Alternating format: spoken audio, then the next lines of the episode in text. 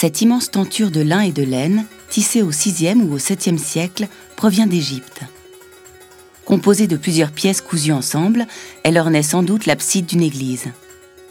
La partie inférieure est ornée de rosaces et de croix grecques gémées. La partie supérieure, de cinq personnages, séparés par des colonnes colorées aux motifs de rosaces et de feuillage. La Vierge, en position dorante, porte une robe aux plis marqués.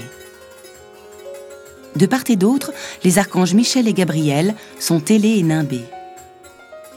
À gauche se tiennent deux saints reconnaissables à leur auréole, mais trop altérés pour être identifiés.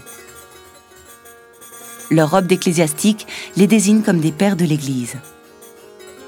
Comme c'est souvent le cas à l'époque paléochrétienne, la tenture a été remployée en linceul, ce qui l'a préservée à travers les siècles.